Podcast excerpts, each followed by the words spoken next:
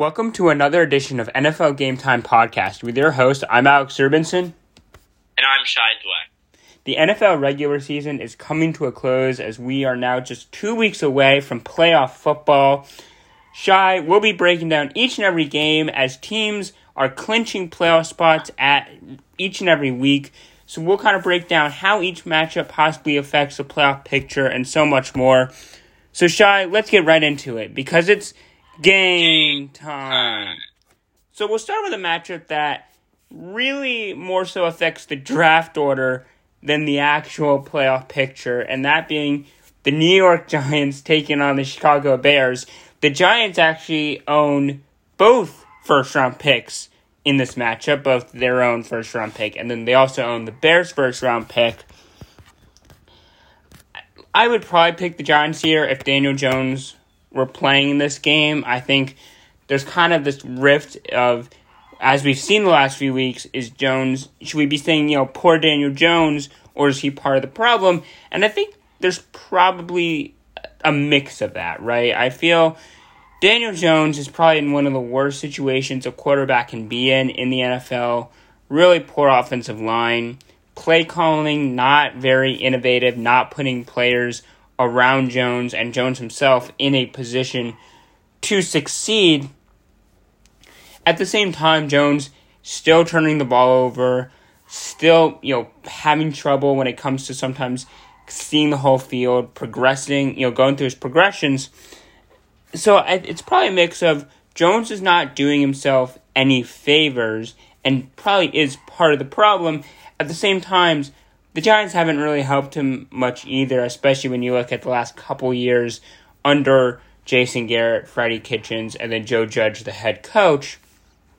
So I think it is a mix of Jones isn't the solution, but the Giants haven't helped him out either both Bears coming off a big win, obviously not in terms of maybe their record, but just a nice confidence building win over the Seattle Seahawks in Seattle. This is probably the last two games Matt Nagy will coach for the Chicago Bears. I'm going to take the Bears mainly just because the Giants, as we've seen with Jake Fromm, as we've seen with Mike Glennon over these last few weeks, they probably have the worst quarterback situation, or excuse me, worst backup quarterback situation in the NFL. So you're taking the Giants or the Bears? I'm taking I'm taking the Bears. Sorry, taking the Bears. I'm taking the Bears mainly when you look at it. When you look at backup quarterback situations, it doesn't get much worse. As especially with what we saw last week against Philadelphia, it doesn't get much worse than what the Giants have right now in Jake Fromm and Mike Glennon. Yeah, I I think I'm going to take the Bears as well. You know, in in Soldier Field, uh, I think the cold the cold weather is, is, is going to help. I know the Giants play at MetLife; it get pretty chilly there, but I think we're seeing some some promising signs. You always mentioned to me, you know, how many sacks Robert Quinn has. Yeah, uh, Robert Quinn has 17 sacks, and to put that in perspective, the only player in the NFL that has more sacks than Robert Quinn is T.J. Watt, who has half a sack more at 17 and a half. So I'm not going to say Robert Quinn should win Defensive Player of the Year, but I really don't think we're talking about Robert Quinn as this dominant defender like he's been this year, really because, you know, Khalil Mack missed most of the year, the Bears have had a very disappointing season. But Robert Quinn is playing like he like he really did a few years ago when he was in his prime. Yeah, if they if they line him up on that right side, he could have even more, Alex. Yes, yes, I think the Bears would be smart to line him up on the right side, whoever's playing right tackle for the Giants, because Andrew Thomas on the left side has held his own. He has had a very good year. Unfortunately for New York, that's kind of been their only bright spot on the entire offensive side of the ball. It's funny because I feel like you've always been rooting for the Bears to lose. Now they play the Giants. You know, the way the draft order works, I mean, you're you're winning, but you're also you're also kind of losing here because both the Giants and the Bears can't lose this week. Yeah, I think with the with the Bears beating Seattle, that pick for the Giants did fall a little.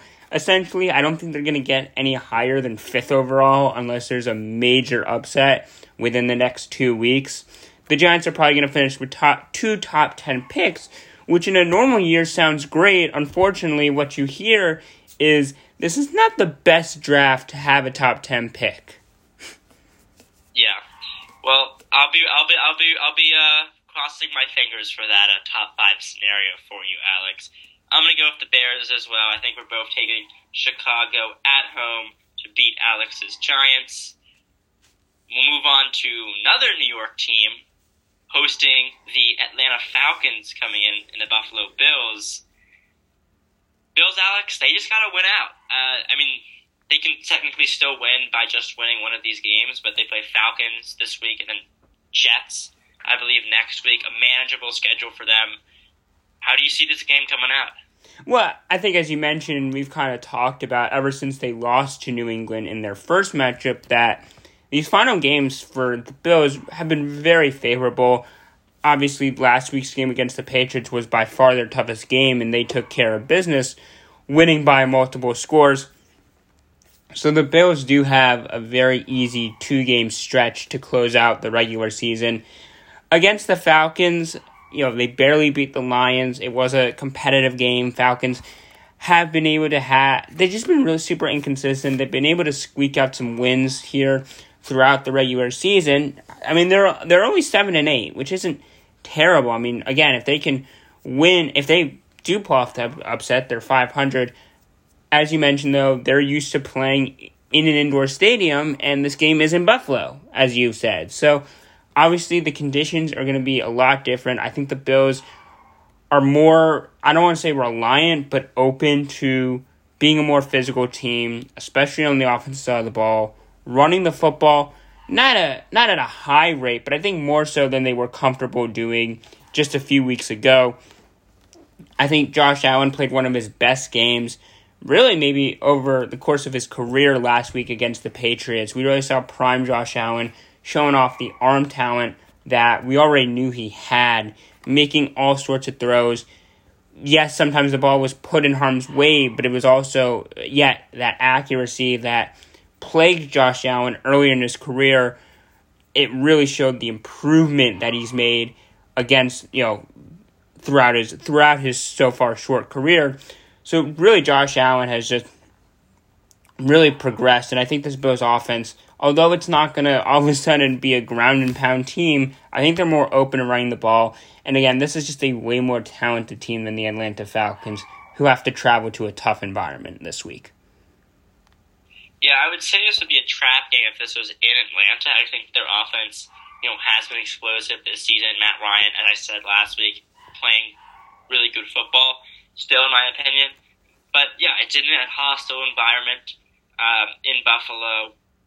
We're not quite uh, in January yet, but we will be when this game occurs. Um, so I guess happy uh, early New Year's to everyone. Um, Bills fans will think, probably Bills fans will probably enjoy it by jumping through tables that are also on fire. Right. I mean that, that sounds like the Bills Mafia for you. Um, anyway, I think I do agree. This these two lighter games do seem like a really good opportunity for Buffalo to get more physical, to uh, be able to establish themselves as a team that can run the ball against weaker teams uh, in the trenches up front, and that way you can kind of carry that momentum, rushing for you know over 100 yards, um, et cetera, et cetera, into the postseason where you can feel comfortable doing that.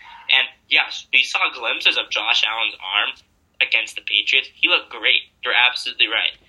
Um, and I think after seeing that performance, it's really hard not to think they're they're uh, not gonna close out this season strong and beat some teams that they're, as you said, are more talented than. So I have the Bills at home here um, taking care of the Falcons. Yeah, and I I think Bills are obviously in a great position locking to lock up their division and have at least one game at home in front of their obviously really passionate fan base. So we both have the Bills beating the Falcons and taking care of business at home.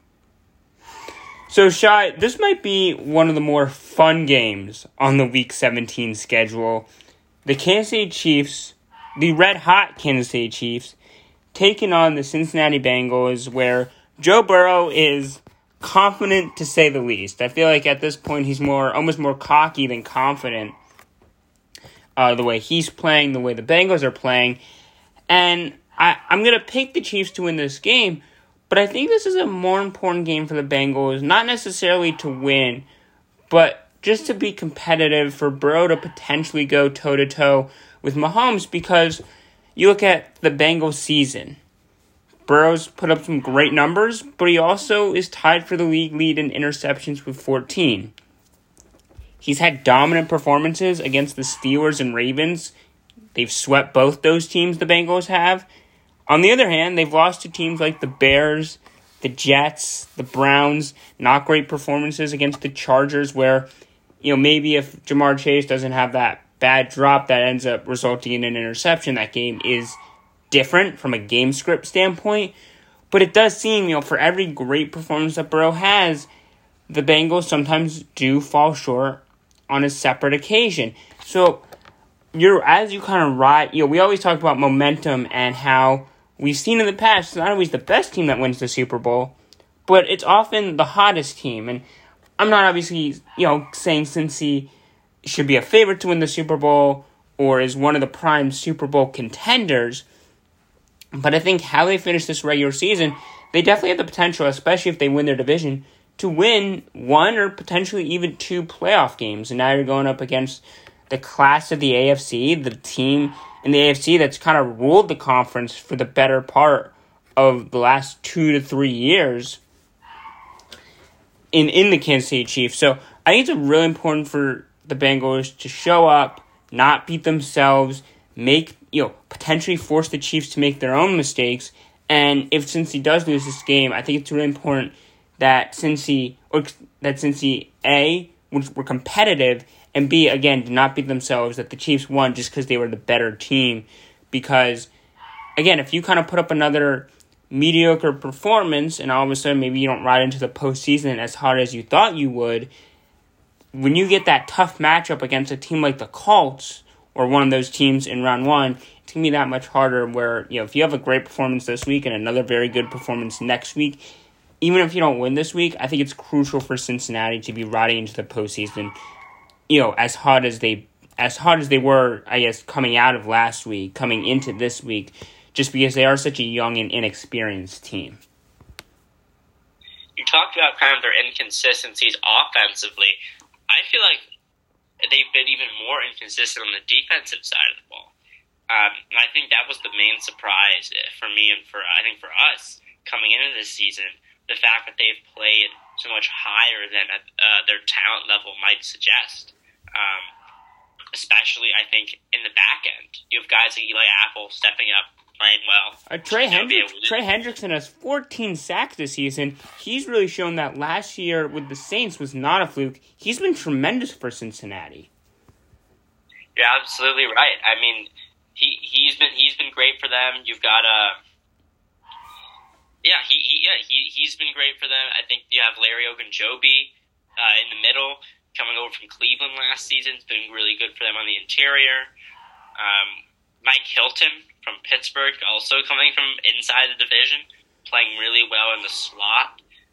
So they they have playmakers on that defense. Um, it's just about putting that together, having that staple of consistency, because it feels like, especially the last few weeks, although they've been winning games, they're allowing 30, 20, high 20s consistently, and that in the playoff atmosphere that's going to be uh, something that's going to make it much harder to win these games in the cold, especially on the road. So you have the opportunity here to host the Kansas City Chiefs. I'm going to be looking for how are you can you limit Mahomes? This is the ultimate test. Can you scheme something? Can you get pressure with four? How can you manufacture defensive stops? And I think that's going to be key for Cincinnati to have a chance to make that playoff run. And I also think uh, they can make if they finish the season strong and hot. They don't have to win this game, but I think um, a strong performance can go a long way. I am going to take Kansas City. I think that they.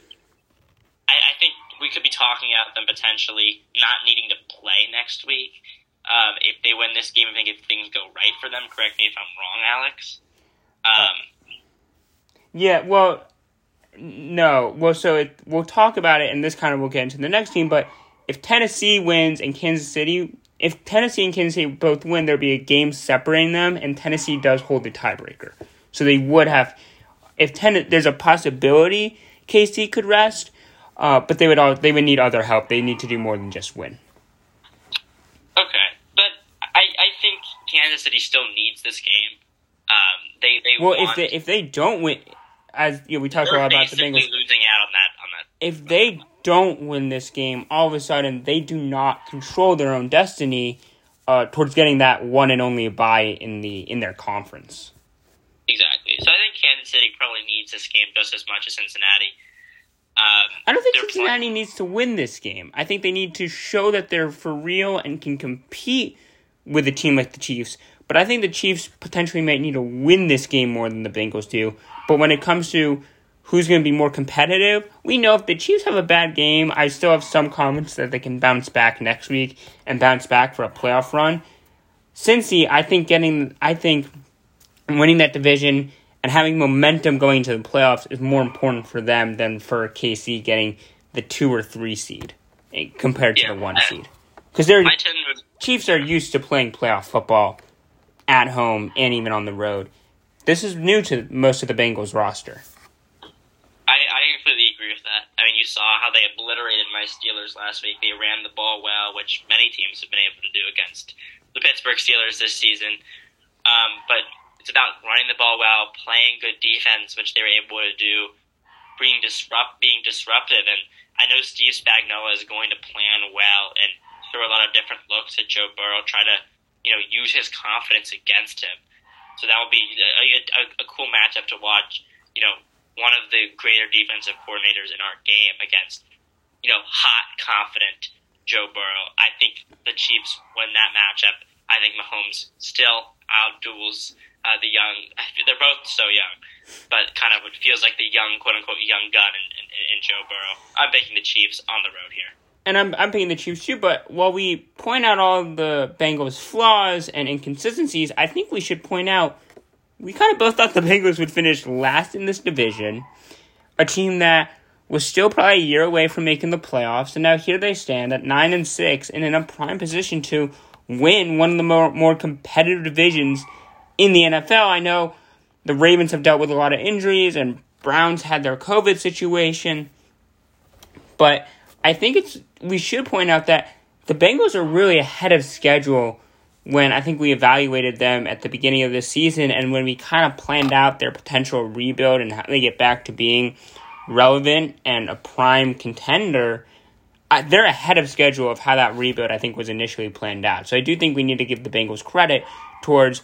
I don't think any of us thought they would be in this position in Joe Burrow's really this is his first full year because remember he tore his ACL last year. He really hasn't even played two full seasons, so it's really impressive to see where the Bengals are this early in the process. I think you're absolutely right. Uh, give Zac Taylor, give that coaching staff all the credit in the world for having that team. They've been the best team in the AFC North. That's difficult, really difficult, especially you know second year. You know, if a quarterback coming off of injury, a makeshift offensive line who has really played well this year. It's it's certainly been impressive. I completely agree with you. Give the Bengals all the credit in the world, and, and they'll be there in the AFC North for years to come. So we kind of talked about them a little while we were talking about the Chiefs, but now we are going to talk about those Tennessee Titans as they are hosting the Miami Dolphins. And Shai, if the season ended today, this would be the first round playoff matchup. The Titans taking on hosting the Miami Dolphins. Right now, this would be actually the wild card matchup. Now, a lot can and most likely will happen over these next two weeks. So there is a good chance that this matchup won't happen in the playoffs, but it's obviously a definite possibility. Dolphins obviously on a seven game win streak. Follow after they they after going one and zero, they went on a seven game lose, losing streak, and now they're going on a seven game winning streak. So the Dolphins historically might be the most streak. Talk talk about teams that are streaky. I I don't know if there's been any team more streaky than the Dolphins in potential history, let alone the 2021 NFL season. I think that's right. It's really been remarkable watching this team, you know, start to claw its way back. Uh, and then all of a sudden, yeah, they're right there in the playoff mix. I think their remaining schedule isn't favorable to them, uh, which is why, in all likelihood, it probably won't be a, a first round playoff matchup in the wild card. Um, and I think that's mainly because Tennessee is probably going to get this win this week. They're getting healthy. Um, Derrick Henry may not be back for this game, but he will probably will come back for the postseason. AJ Brown looked spectacular last week, um, making all kinds of, of circus catches down the field. Uh, he, him and Tannehill look back on track. Julio Jones not quite 100% healthy yet, or it's also possible they haven't used him um, in the same way. But this offense seems to be getting more explosive um, every every week. I think I like the Titans to take care of business at home against the Miami Dolphins. Dolphins done a good job, but it feels like each game is a little bit too interesting um, to really count them in a conversation to beat a team like Tennessee on the road, who are, kind of feeling themselves right now um, after their big, uh, big win last week. And you look at you know some of their games, the Texans the Jets, tw- the Jets twice, the Saints with their fourth string quarterback, the Giants with Mike Glennon, the Panthers. So, you know, they did beat the Ravens, which, you know, that's a, that's an impressive win. Beating the Ravens, that's an impressive win. But for the majority of their seven game win streak, it has been against subpar teams, teams that are struggling, in a lot of cases, backup quarterbacks. So, you know, good for them for beating teams they probably should beat. But they, they have gone through a very easy part of their schedule, and this is a big test. This is a, probably the first real test for the Dolphins since that uh, since that Ravens game, where the Ravens weren't as banged up, but they still also weren't hundred percent healthy. So I'm gonna I mean I'm gonna go with the Tennessee Titans at home. I think we really saw the impact of AJ Brown. You know, we all want to talk about Derrick Henry and how he should be an MVP candidate at least before he got injured. And when you know he goes out, they still win a few close games against competitive football teams. The Titans do. And then AJ Brown got injured, and we all know Julio Jones has been in and out of the lineup really this entire season. So you, you look and you kind of say, like, what's wrong with this Titans offense? They need Derrick Henry back. This offensive line, some of that's banged up, whether it's due to injuries or COVID. And I think we really saw A.J. Brown come back. They Ryan Tannehill has that number one receiver he can rely on.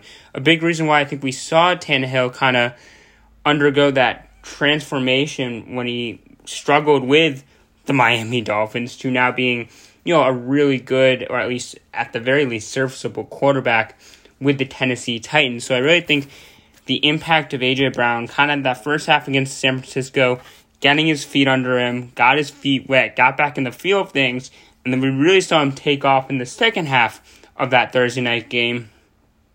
So I think the impact of AJ Brown, I think that's going to continue. I think Tannehill and Brown are going to continue to kind of get in their groove get everything kind of back in terms of just getting that rhythm down. And I think that uh, that duo is going to continue and really start to take off as the Titans enter the postseason. So I think it's great to see what Miami has done. But you do look at their schedule these last seven games, they faced a lot of subpar opponents, opponents that would be picking near or at the top of the draft. And I think you do have to take that into consideration when looking at how the Dolphins got to this point. So I'm I'm going to take the Tennessee Titans. I think it will be a close game. I think the Dolphins are going to play competitively. I think they're going to make this a a competitive close game. But I I like the Titans in this one. I think they take care of business and move one step closer. Now, Shai, as we were talking about, right now they're one game back of the Chiefs, and they hold the tiebreaker over the Chiefs. So that's the, if they win out, although the Chiefs still control their own destiny, the Chiefs would also need to win out to still hold that number one seed and only bye in the AFC. That that that's right, Alex. So a pivotal game, I think, for both both of these teams. Um, I I already picked Tennessee. Uh, you, and, and, are you? You're, Right. you're going with them as well? Alex? Yes, yes. No, I'm I'm going with the Titans to take care of business. Now you get, to, I mean, that game obviously has huge playoff implications because right now the Dolphins they have that seven seed, but they're really holding on to it for dear life. A team that's right on the doorstep is the Las Vegas Raiders, who right now they're also eight and seven, and they take on the Indianapolis Colts. Now, I feel like we think of these two teams as completely almost on opposite ends. One team is you know they're, in the hunt, but how much are they really in the playoff picture? And the Raiders, and meanwhile, it seems like the Indianapolis Colts almost have everything locked up the way they've been playing. But you look at it, the Raiders are eight and seven. The Colts are nine and six. And if the Raiders win this game, that means the Raiders would actually have the tiebreaker and leapfrog the Colts in the playoff picture.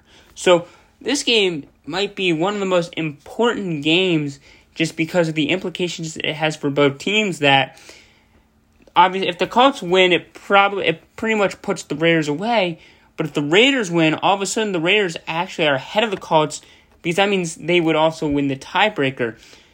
For me, this all hinges on Carson Wentz. And I know we like to talk about the offensive line, and we definitely should. Their offensive line is dominant, very good run game.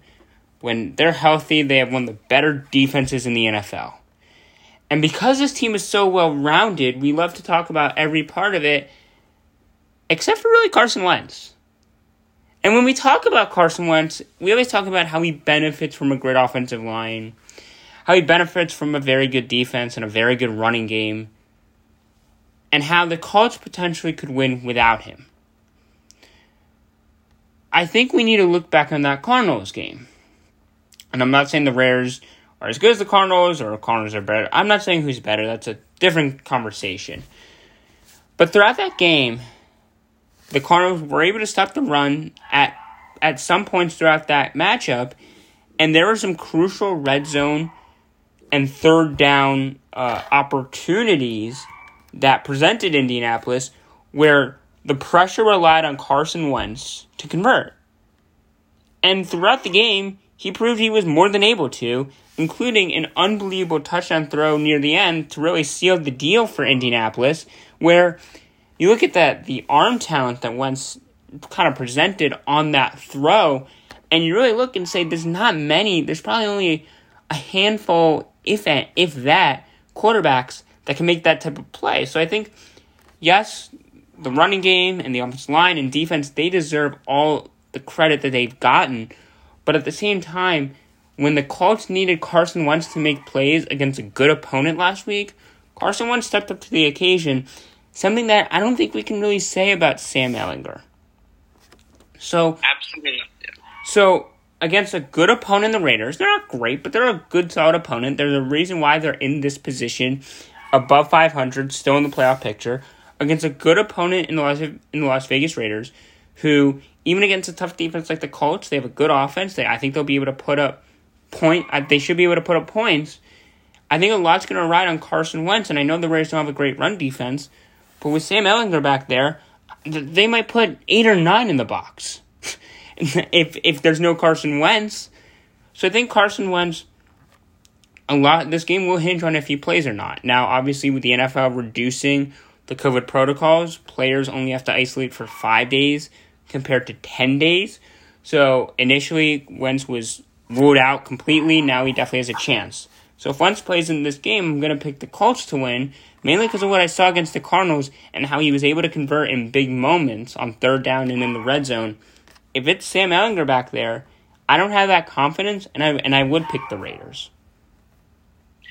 I think I'm I'm gonna hop on that chip with you. Uh, I'm kind of at the point where I don't have a lot of faith in throwing these young, inexperienced quarterbacks out to the wolves, even if they're surrounded by you know pretty good situations. And I think the you know Exhibit A is Ian Book. We saw what happened with him thrown into the fire, uh, you know, against Miami. You know, a, an opponent that is manageable for this New Orleans Saints team. They have a good offensive line. They have a good defense. Second play of the game, he throws a pick six. Um, and I think that kind of summarizes the struggles uh, that young quarterbacks have had this year. You know, later round, first, second year quarterbacks having to step in and for veterans, even when they're placed in you know semi good situations, pretty good situations. I think in that vein, I'm going to say that the Colts can keep this close without Carson Wentz, but I think the Raiders will be able to outduel them. And as you said, put eight or nine in the box, dare a guy like Sam Ehlinger to hit you where it hurts. And I just don't think that we've seen enough uh, from him, from other you know younger guys, for me to have faith for you know maybe the Colts to have faith in that uh, coming into this week. So they're going to lean on that offensive line. They're going to lean on that defense. There's a reason why Matt Eberflus is getting head coaching inter, uh, interview requests because he's coached up uh, a top tier defense, probably a defense that's playing better than maybe the talent level on that roster suggests for the past few years, and is a reason you know why they've been in contention. I think so. I, I think I'm to take the the Colts, uh, assuming Carson Wentz wins. Otherwise, I think it's a close game. But I just trust Derek Carr. I trust the game planning of the of the Raiders defense to. I know they're not been haven't been great this year, but I trust them to be able to limit a Colts offense uh, to a to a greater extent if Sam Ehlinger is the quarterback for the Colts. Right, and you do see the offensive line guys like Quenton Nelson. They did get activated off the COVID list. Same with some of the defensive players, Darius Leonard. So they are getting healthier. I'm I'm gonna lean towards picking the Colts just straight up because I think Carson Wentz does play in this game with the revised protocols. But again, if that changes, I would. And again, we don't know. It's Thursday right now. We don't know exactly. But if you know news does change and Wentz is ruled out for this game, I would pick the Raiders in a game that's when you look at the playoff implications that doesn't rely on any outside uh, results happening. This might be the biggest game of the week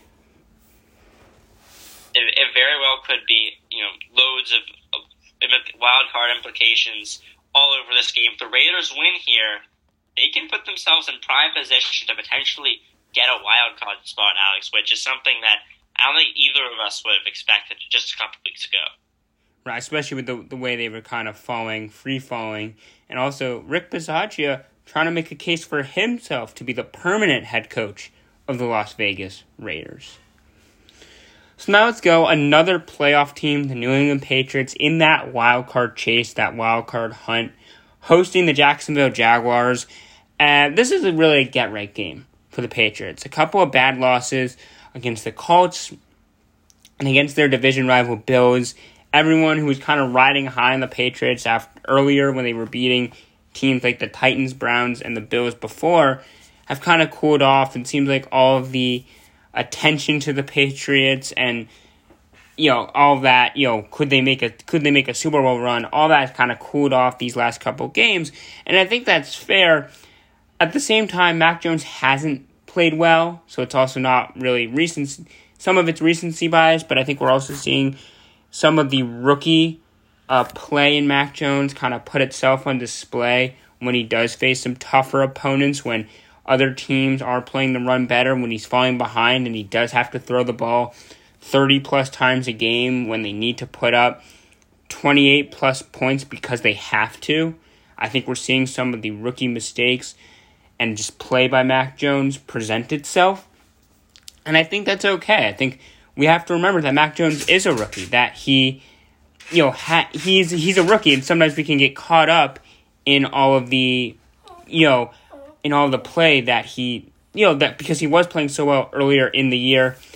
I'm taking the Patriots. This is really a get right game. You're facing a Jaguars team that's really devoid of talent all over. I like the Patriots at home in New England where they do play so well. Yeah, I, what, the reason why Mac Jones has been struggling is if they get down early or if they're unable to run the ball, teams are starting to stack the box on them.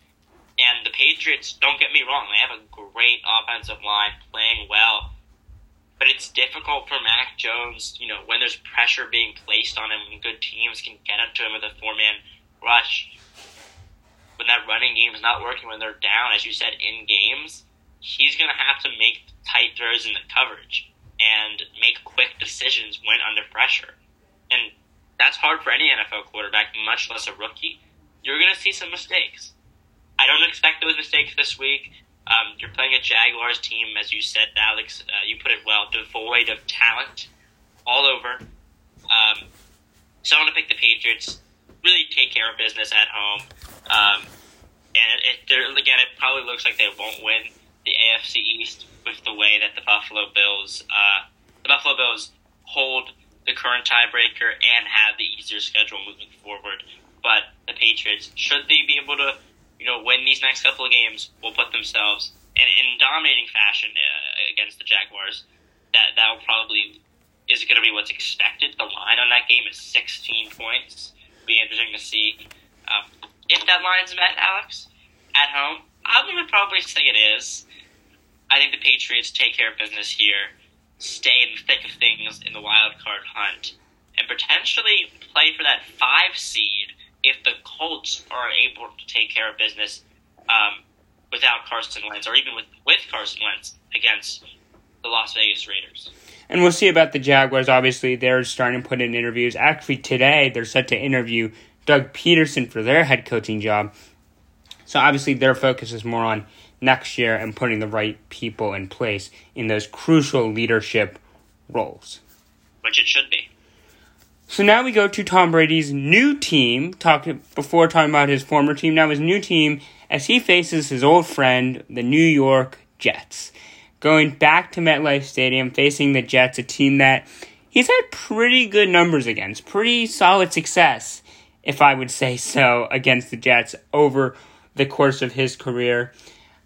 As we saw, there were no Fournette, no Evans, no Godwin, no David. They still dominated the Panthers, and I think the Panthers, although it's close, I might give them the edge on the Jets. The Bucs should take care of business. I think they don't need all their weapons. Antonio Brown had 10 catches for, I believe, 101 yards.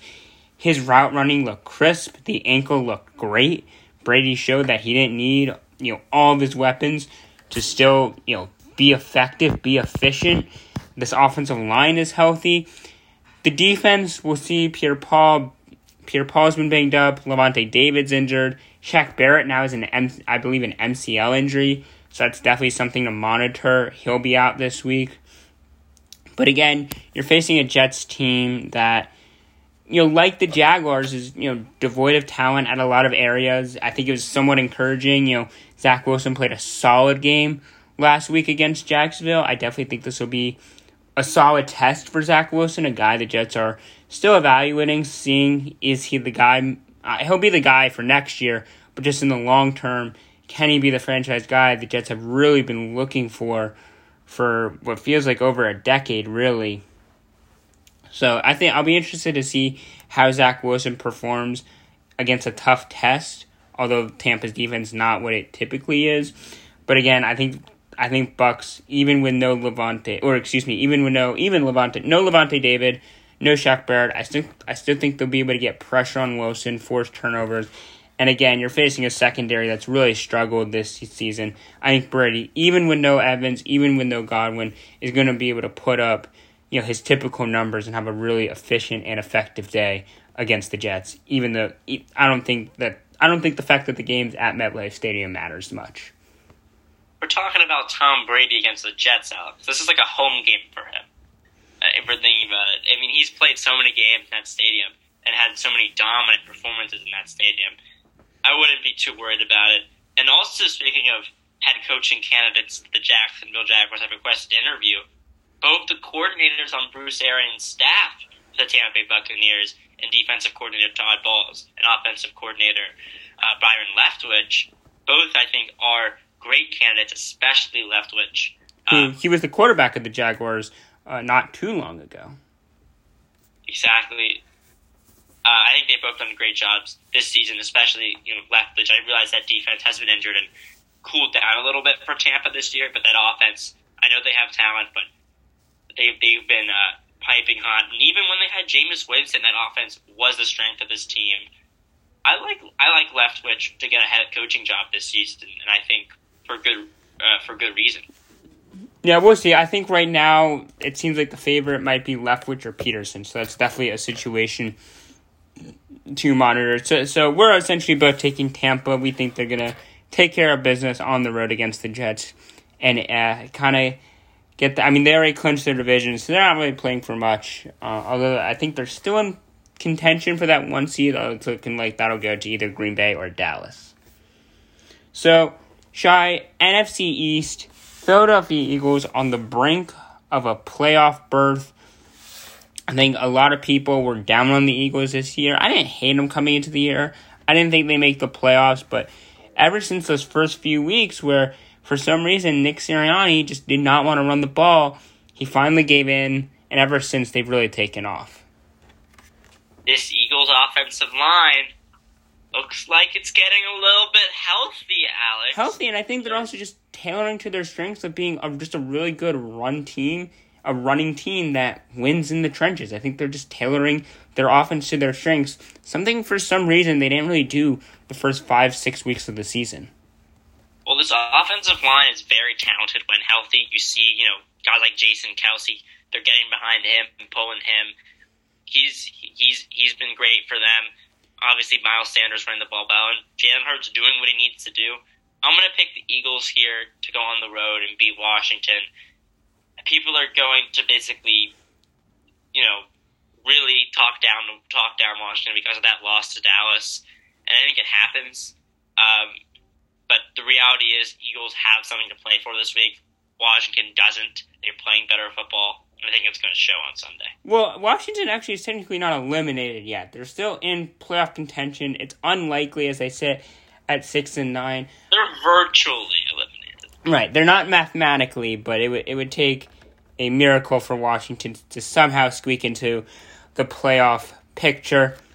I'm also going to take the Philadelphia Eagles. This Washington front seven has been a little has just really been disappointing, and although they they should be solid against the run, I think the way the Philly, that Philly runs the ball in different ways, unconventional ways, still keeps opposing defenses off balance just because of how many ways they can run the ball. Miles Sanders, I believe, does have a broken bone in his hands, so we'll see if he can play. Either way, they do have guys like Boston Scott, Jordan Howard, so they can go with a committee approach that can still be somewhat effective. Plus, they have Jalen Hurts, who is probably one of the most effective running quarterbacks in the NFL, especially with the way Sirianni schemes things up. I think Washington's going to play a really competitive game. I think it's going. I think they're going to be able to go toe to toe with Philly, but I'm just going to pick the hotter team, and that's the Eagles. The way they're playing, they're really on a roll right now. They're taking care of business against the teams they should win. They're putting up points at a high level. You look at they're getting kind of different guys involved. Seems like DeVonta Smith is playing better and better every week. Goedert is getting more looks as well. So I'm just going to go with a hotter team, and that's the Philadelphia Eagles to really put themselves in the playoff picture for good and really get that seventh seventh seed and potentially the way things trend, they can even get up to the sixth seed in the NFC. So now let's go, or now let's kind of stay in the DC, Maryland area, Shai. The Los Angeles Rams taking on the Baltimore Ravens. As people are picking the Rams, it seems like everyone's picking the Rams, and for good reason. I think you look at will Lamar play? You look at all the injuries that Baltimore has in their secondary and the way Joe Burrow tore them up. I do think the Ravens are going to give the Rams a run for their money. I don't think it's going to be as lopsided as many people think it could be. I do think also a big reason why is I think Lamar Jackson does make his return. He does seem a bit hobbled, but I think he was seen on the practice field, so that is a step in the right direction. With that being said, I am going to go with the Rams the secondary is still a problem with the Ravens, with obviously no Marcus Peters, who tore his ACL back in the offseason. Marlon Humphrey, obviously missing the rest of the season after getting injured earlier. Uh, in, in, earlier this past regular season, so the Ravens still have all those weaknesses in their secondary with all those injuries, and I just think the Rams they're playing you know not great football. Matthew Stafford definitely struggled against the Vikings, but you look at what Cooper Kupp's been able to do, you look at what Odell Beckham Jr. has been kind of getting more accustomed to in that new Rams offense. And I think they're just going to make life really difficult on that Ravens secondary and just put up points where even if Lamar plays, we don't know how healthy he'll be and we don't know what type of Lamar Jackson you'll be getting Plus, he'll be having to run away from Aaron Donald, which is a scary sight for a healthy quarterback, let alone a hobbled one. Yeah, I mean, I think the Ravens do keep this close. It's never a hard. It's always a hard trip to make, West Coast to East Coast. It always feels like we're talking about the opposite light. But yeah, Baltimore's a tough place to play, especially if you're coming from LA, which the Rams are. I think what this comes down to, I think Lamar makes it close, but I think it comes down to all the injuries they've had in the secondary. There's a reason why Joe Burrow threw for over 500 yards against them confidently at that. I think I'm going to take the Rams here, but I, in, in a close one uh, in Baltimore. So now let's move AFC West. Denver Broncos taking on the Los Angeles Chargers, a Chargers team that had a really embarrassing effort against the Houston Texans. I mean, Texans, no just I believe no Britt, no Justin Britt, no Tytus Howard, no Brandin Cooks, and to be honest, Davis Mills seemed to outplay Justin Herbert as the Chargers really poor effort defensively the offense was solid at times, but they were constantly playing catch up, which sometimes can favor uh, offensive performers. The Chargers need to get back on track. This is a team that Herbert was my MVP pick. I thought they should have been a lock for the postseason. And I think they're too talented to just be a game over 500 with the potential to be a 500 team. I think they're better than a 500 team uh, when you look at at least the talent and play particularly at the quarterback position, but really throughout this roster. I feel like just throughout the year, they've just had really poor performances at times. They've underperformed. I don't think that's going to be the case. I think they will bounce back facing Drew Lock, facing a Denver team that at times has shown to be fundamentally sound, but they do struggle to put up points. I know, you know, you could say they're facing the right team in the Chargers, but I just don't see how Drew Lock and company are going to be able to keep up with Justin Herbert because I do think this Chargers offense gets a lead, plays in front, and is able to move the ball at, at a consistent rate. I think if we're talking about Teddy Bridgewater, it's maybe a different story here, just for that consistency, that leadership that he's shown this season. But I think Drew Lock's been able to make some throws. Um, I think he keeps this game close and might be able to strike with Herbert.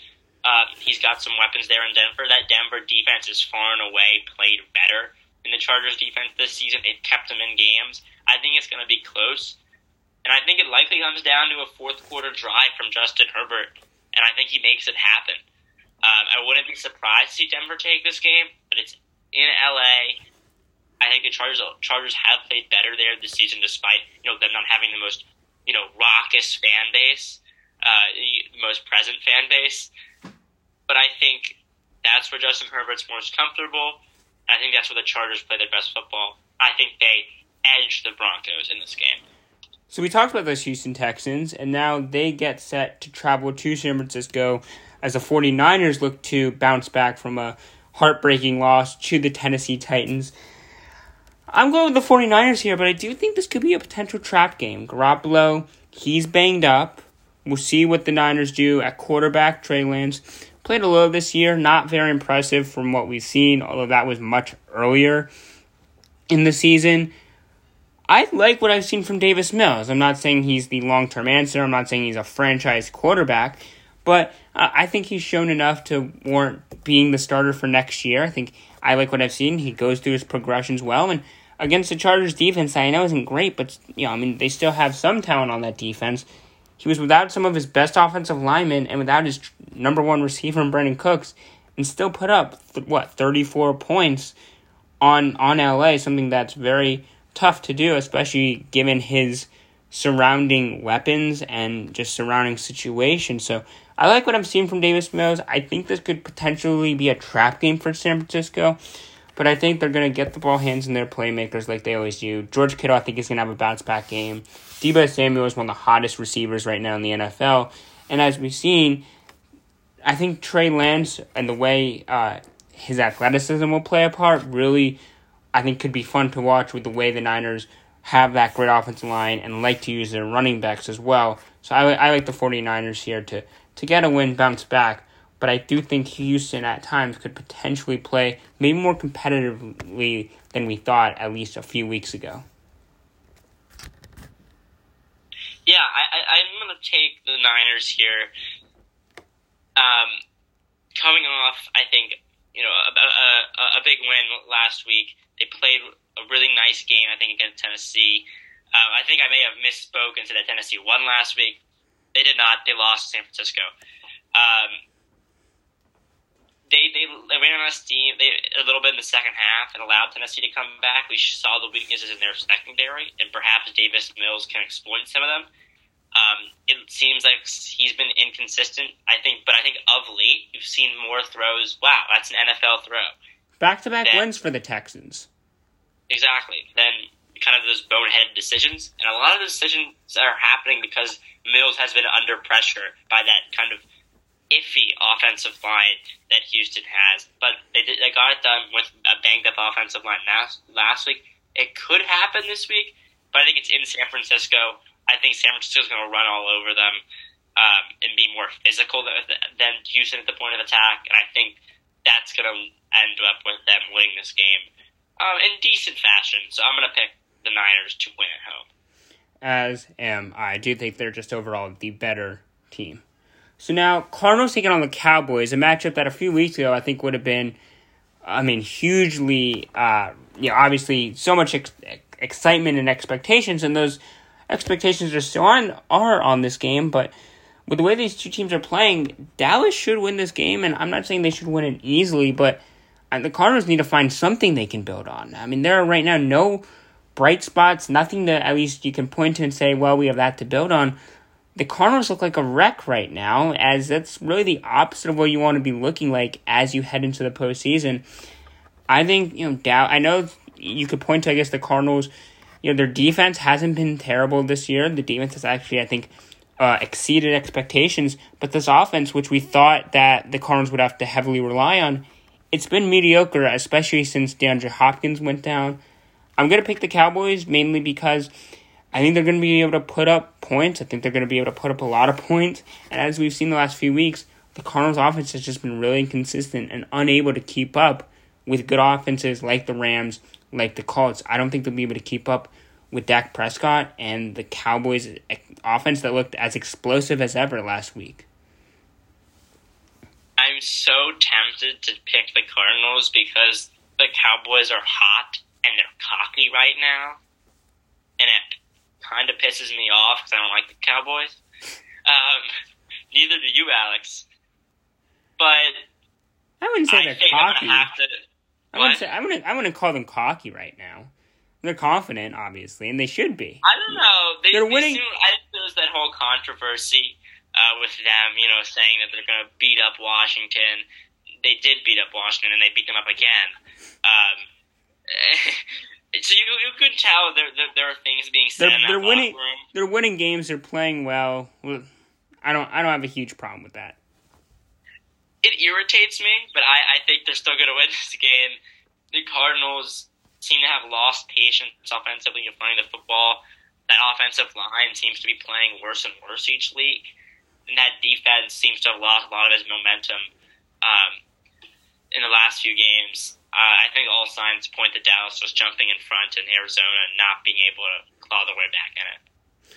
So now we go divisional matchup. Panthers taking on the Saints. Panthers not obviously not a team that's going to be playing mid to in mid to late January. The Saints, they're seven and eight. They're one of the few teams still alive in the playoffs. So I, I'm gonna pick the Saints. Uh, I think they're right now uh, just a, a better team than the Panthers are. And they're getting not not quite Jameis Winston back, but they are getting Taysom Hill back. Trevor Siemian is back as well. Both those quarterbacks activated off the COVID list. So I'm going with the Saints, but after getting crushed by Philadelphia earlier in the season, it's looking like New Orleans will not be playing the playoffs. So, you know, a decent year for the Saints. First, you know, really first year, no Drew Brees, and then Jameis Winston tearing his ACL. But a, tou- a tough way to end the season for the Saints. Uh, but I do I do think they get a win against the Panthers, a team that's really spiraling out of control. With yeah, their future seems really murky for Carolina and Matt Rhule. Yeah, Carolina's going to make, have to make tough decisions this offseason, especially regarding their quarterback situation. Well, keep in mind they already picked up Darnold's option, so that's fully guaranteed. That's that's right. Maybe they're likely gonna want to draft a guy considering the way he's played, even if they're grooming him for a year under Sam Darnold. I think the Saints win this game. Uh, they're getting quarterbacks back. Um, that defense, you know, struggled a little bit on Monday night, but I think they're still good enough to shut down whatever, you know, Carolina can throw at them, frankly. They're at home in the Dome. I like New Orleans to take care of business here and uh, put themselves back into that playoff race. Seahawks hosting the Detroit Lions. Again, two teams that I would say are battling for draft position, but again, the Seahawks, they don't have a first round pick. That, that first round pick belongs to the New York Jets. Seattle, a bad loss, tough loss against the Bears last week that officially put their slim playoff hopes to bed. I do think, although it's maybe now, it's not really for much, I do think they get a win here, maybe boost some of their confidence, ending on a high note uh, with one week to play. But I, I do think the Seahawks in Seattle, January football, it is tough. That's why it was so impressive with what the Bears did because they did go into Seattle and win. We'll see if Jer- I think Jared Goff will be back this week. We'll see if he is. But even if he is, I don't think the Lions can go into Seattle and win a game in those tough conditions.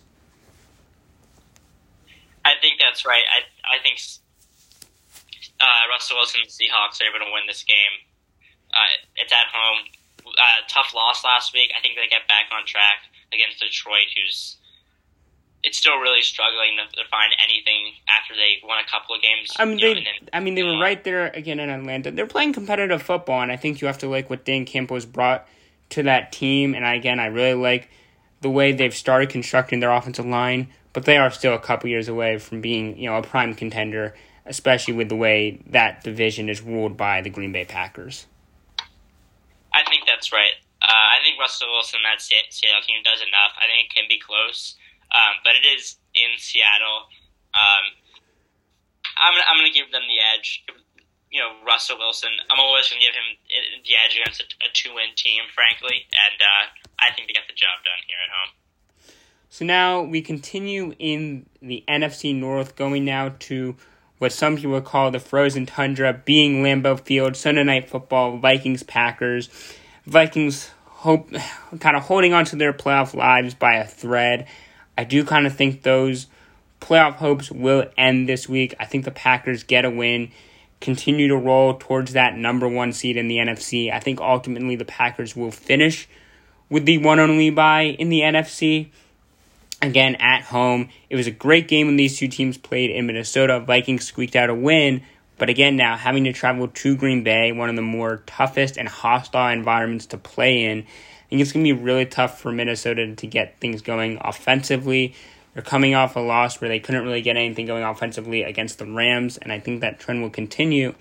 We'll see how much Jaire Alexander plays for the Green Bay Packers, but getting him back, at least in some capacity, will help guard guy. And if he does play, obviously him versus guys like Justin Jefferson will be fun to watch. But I think the Packers, with or without Jaire Alexander, get a win. I just think it's going to be tough for Minnesota to consistently move the ball up and down the field in those tough conditions. Yeah, I agree. I think the Packers are able to win here and, you know, move another step closer to that one seed.